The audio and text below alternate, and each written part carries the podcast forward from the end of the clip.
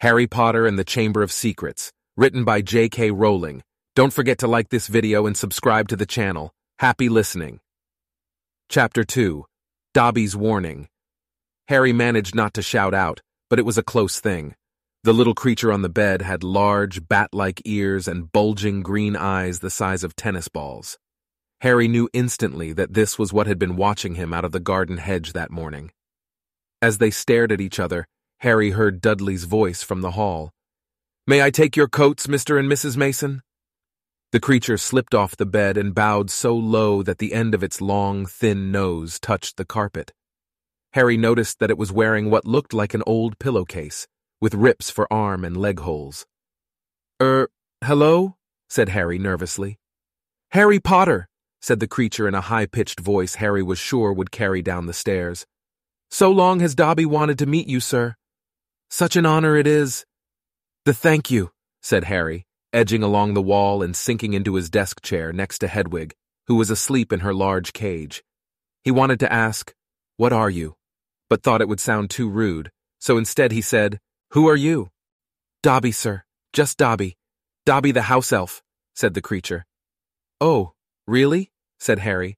Er, I don't want to be rude or anything, but this isn't a great time for me to have a house elf in my bedroom. Aunt Petunia's high, false laugh sounded from the living room. The elf hung his head. Not that I'm not pleased to meet you, said Harry quickly. But, er, is there any particular reason you're here? Oh, yes, sir, said Dobby earnestly. Dobby has come to tell you, sir. It is difficult, sir. Dobby wonders where to begin. Sit down, said Harry politely, pointing at the bed. To his horror, the elf burst into tears. Very noisy tears. Sit down, he wailed. Never, never, ever. Harry thought he heard the voices downstairs falter.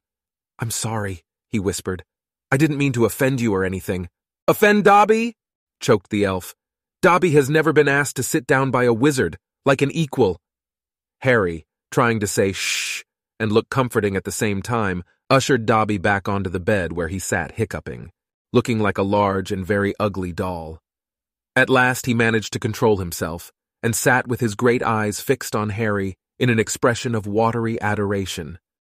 You can't have met many decent wizards, said Harry, trying to cheer him up. Dobby shook his head. Then, without warning, he leapt up and started banging his head furiously on the window, shouting, Bad Dobby! Bad Dobby! Don't! What are you doing? Harry hissed, springing up and pulling Dobby back onto the bed. Hedwig had woken up with a particularly loud screech and was beating her wings wildly against the bars of her cage. Dobby had to punish himself, sir, said the elf, who had gone slightly cross-eyed. Dobby almost spoke ill of his family, sir. Your family? The wizard family Dobby serves, sir. Dobby is a house elf, bound to serve one house and one family forever. Do they know you're here? asked Harry curiously. Dobby shuddered. Oh, no, sir, no. Dobby will have to punish himself most grievously for coming to see you, sir. Dobby will have to shut his ears in the oven door for this. If they ever knew, sir. But won't they notice if you shut your ears in the oven door? Dobby doubts it, sir. Dobby is always having to punish himself for something, sir. They lets Dobby get on with it, sir. Sometimes they reminds me to do extra punishments. But why don't you leave? Escape. A house elf must be set free, sir, and the family will never set Dobby free. Dobby will serve the family until he dies, sir. Harry stared. And I thought I had it bad staying here for another four weeks, he said. This makes the Dursleys sound almost human. Can't anyone help you? Can't I? Almost at once, Harry wished he hadn't spoken. Dobby dissolved again into wails of gratitude. Please, Harry whispered frantically. Please be quiet. If the Dursleys hear anything, if they know you're here. Harry Potter asks if he can help Dobby. Dobby has heard of your greatness, sir but of your goodness Dobby never knew. Harry, who was feeling distinctly hot in the face, said, Whatever you've heard about my greatness is a load of rubbish. I'm not even top of my year at Hogwarts. That's Hermione, she... But he stopped quickly, because thinking about Hermione was painful. Harry Potter is humble and modest, said Dobby reverently, his orb-like eyes aglow. Harry Potter speaks not of his triumph over he who must not be named. Voldemort? Said Harry. Dobby clapped his hands over his bad ears and moaned, Ah, speak not the name, sir! Speak not the name! Sorry, said Harry quickly. I know lots of people don't like it. My friend Ron. He stopped again. Thinking about Ron was painful too. Dobby leaned toward Harry, his eyes wide as headlights. Dobby heard tell, he said hoarsely, that Harry Potter met the Dark Lord for a second time just weeks ago, that Harry Potter escaped yet again. Harry nodded, and Dobby's eyes suddenly shone with tears. Ah, sir, he gasped, dabbing his face with a corner of the grubby pillowcase he was wearing. Harry Potter is valiant and bold. He has braved so many dangers already. But Dobby has come to protect Harry Potter, to warn him, even if he does have to shut his ears in the oven door later. Harry Potter must not go back to Hogwarts. There was a silence broken only by the chink of knives and forks from downstairs and the distant rumble of Uncle Vernon's voice. What? Harry stammered. But I've got to go back. Term starts on September 1st. It's all that's keeping me going. You don't know what it's like here. I don't belong here. I belong in your world, at Hogwarts. No, no, no, squeaked Dobby, shaking his head so hard his ears flapped. Harry Potter must stay where he is safe. He is too great, too good to lose. If Harry Potter goes back to Hogwarts, he will be in mortal danger. Why? said Harry in surprise. There is a plot, Harry Potter. A plot to make most terrible things happen at Hogwarts School of Witchcraft and Wizardry this year, whispered Dobby, suddenly trembling all over. Dobby has known it for months, sir. Harry Potter must not put himself in peril. He is too important, sir. What terrible things? said Harry at once.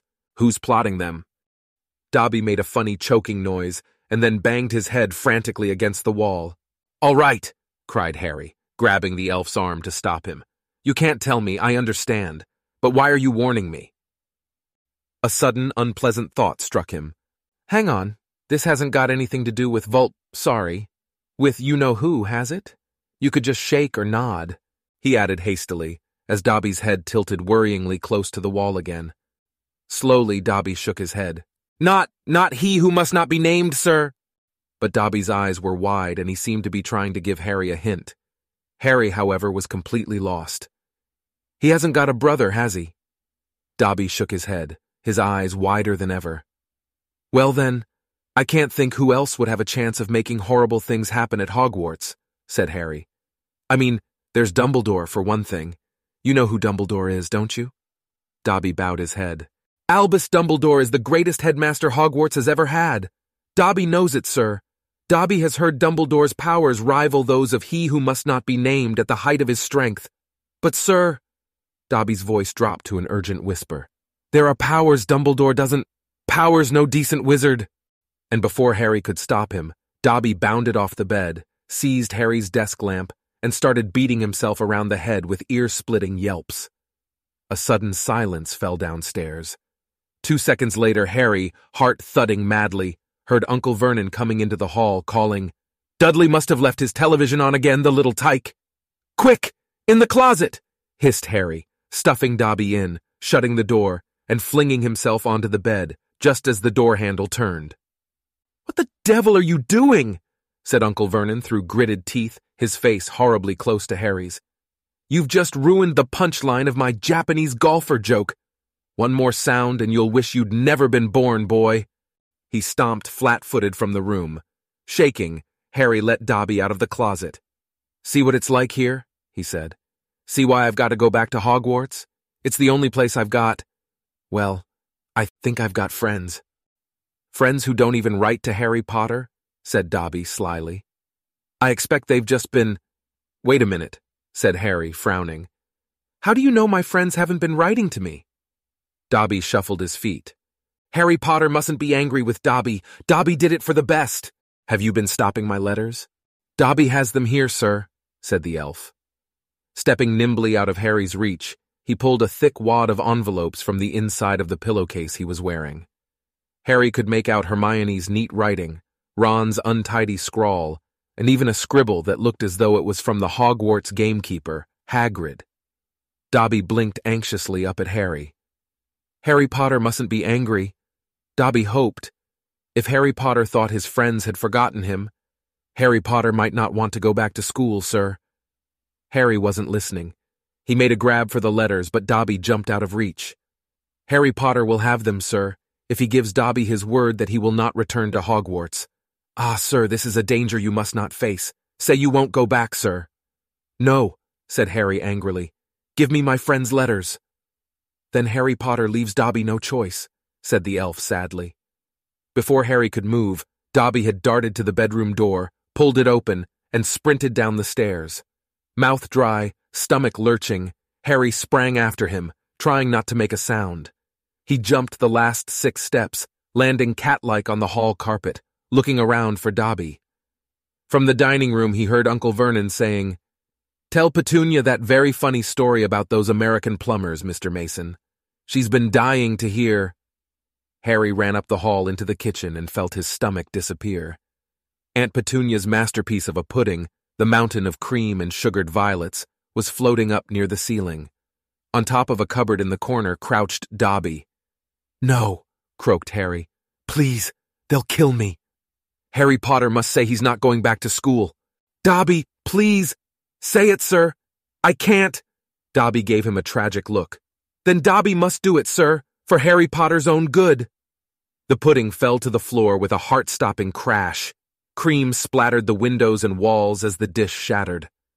With a crack like a whip, Dobby vanished. There were screams from the dining room, and Uncle Vernon burst into the kitchen to find Harry, rigid with shock, covered from head to foot in Aunt Petunia's pudding. At first, it looked as though Uncle Vernon would manage to gloss the whole thing over. Just our nephew, very disturbed. Meeting strangers upsets him, so we kept him upstairs. He shooed the shocked Masons back into the dining room, promised Harry he would flay him to within an inch of his life when the Masons had left, and handed him a mop. Aunt Petunia dug some ice cream out of the freezer, and Harry, still shaking, started scrubbing the kitchen clean. Uncle Vernon might still have been able to make his deal, if it hadn't been for the owl. Aunt Petunia was just passing around a box of after-dinner mints when a huge barn owl swooped through the dining room window, dropped a letter on Mrs. Mason's head, and swooped out again. Mrs. Mason screamed like a banshee and ran from the house shouting about lunatics. Mr. Mason stayed just long enough to tell the Dursleys that his wife was mortally afraid of birds of all shapes and sizes, and to ask whether this was their idea of a joke. Harry stood in the kitchen, clutching the mop for support, as Uncle Vernon advanced on him, a demonic glint in his tiny eyes. Read it! he hissed evilly, brandishing the letter the owl had delivered. Go on! Read it! Harry took it. It did not contain birthday greetings. Dear Mr. Potter, we have received intelligence that a hover charm was used at your place of residence this evening at 12 minutes past nine. As you know, underage wizards are not permitted to perform spells outside school, and further spell work on your part may lead to expulsion from said school. Decree for the Reasonable Restriction of Underage Sorcery, 1875, paragraph C.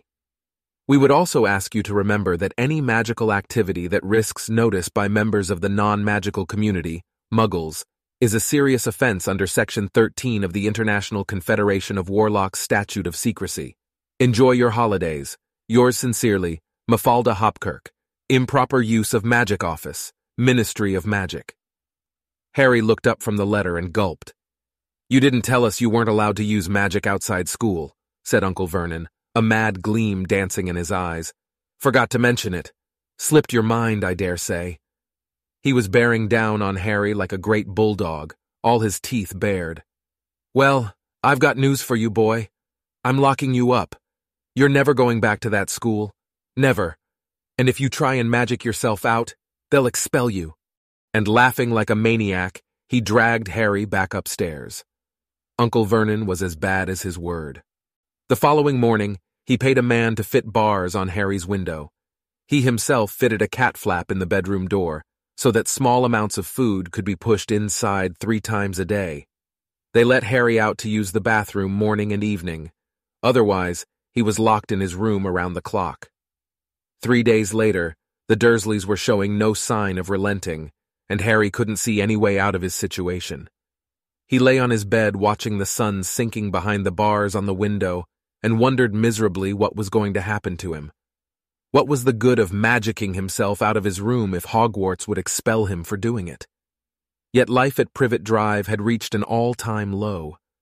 Now that the Dursleys knew they weren't going to wake up as fruit bats, he had lost his only weapon. Dobby might have saved Harry from horrible happenings at Hogwarts, but the way things were going, he'd probably starve to death anyway. The cat flap rattled, and Aunt Petunia's hand appeared, pushing a bowl of canned soup into the room. Harry, whose insides were aching with hunger, jumped off his bed and seized it. The soup was stone cold, but he drank half of it in one gulp. Then he crossed the room to Hedwig's cage and tipped the soggy vegetables at the bottom of the bowl into her empty food tray. She ruffled her feathers and gave him a look of deep disgust. It's no good turning your beak up at it. That's all we've got, said Harry grimly. He put the empty bowl back on the floor next to the cat flap and lay back down on the bed, somehow even hungrier than he had been before the soup. Supposing he was still alive in another four weeks, what would happen if he didn't turn up at Hogwarts? Would someone be sent to see why he hadn't come back? Would they be able to make the Dursleys let him go? The room was growing dark. Exhausted, stomach rumbling, mind spinning over the same unanswerable questions, Harry fell into an uneasy sleep. He dreamed that he was on show in a zoo, with a card reading Underage Wizard attached to his cage. People goggled through the bars at him as he lay, starving and weak, on a bed of straw. He saw Dobby's face in the crowd and shouted out asking for help, but Dobby called, Harry Potter is safe there, sir, and vanished. Then the Dursleys appeared, and Dudley rattled the bars of the cage, laughing at him. Stop it, Harry muttered as the rattling pounded in his sore head. Leave me alone. Cut it out. I'm trying to sleep. He opened his eyes. Moonlight was shining through the bars on the window, and someone was goggling through the bars at him. A freckle-faced, red-haired, long-nosed someone. Ron Weasley was outside Harry's window,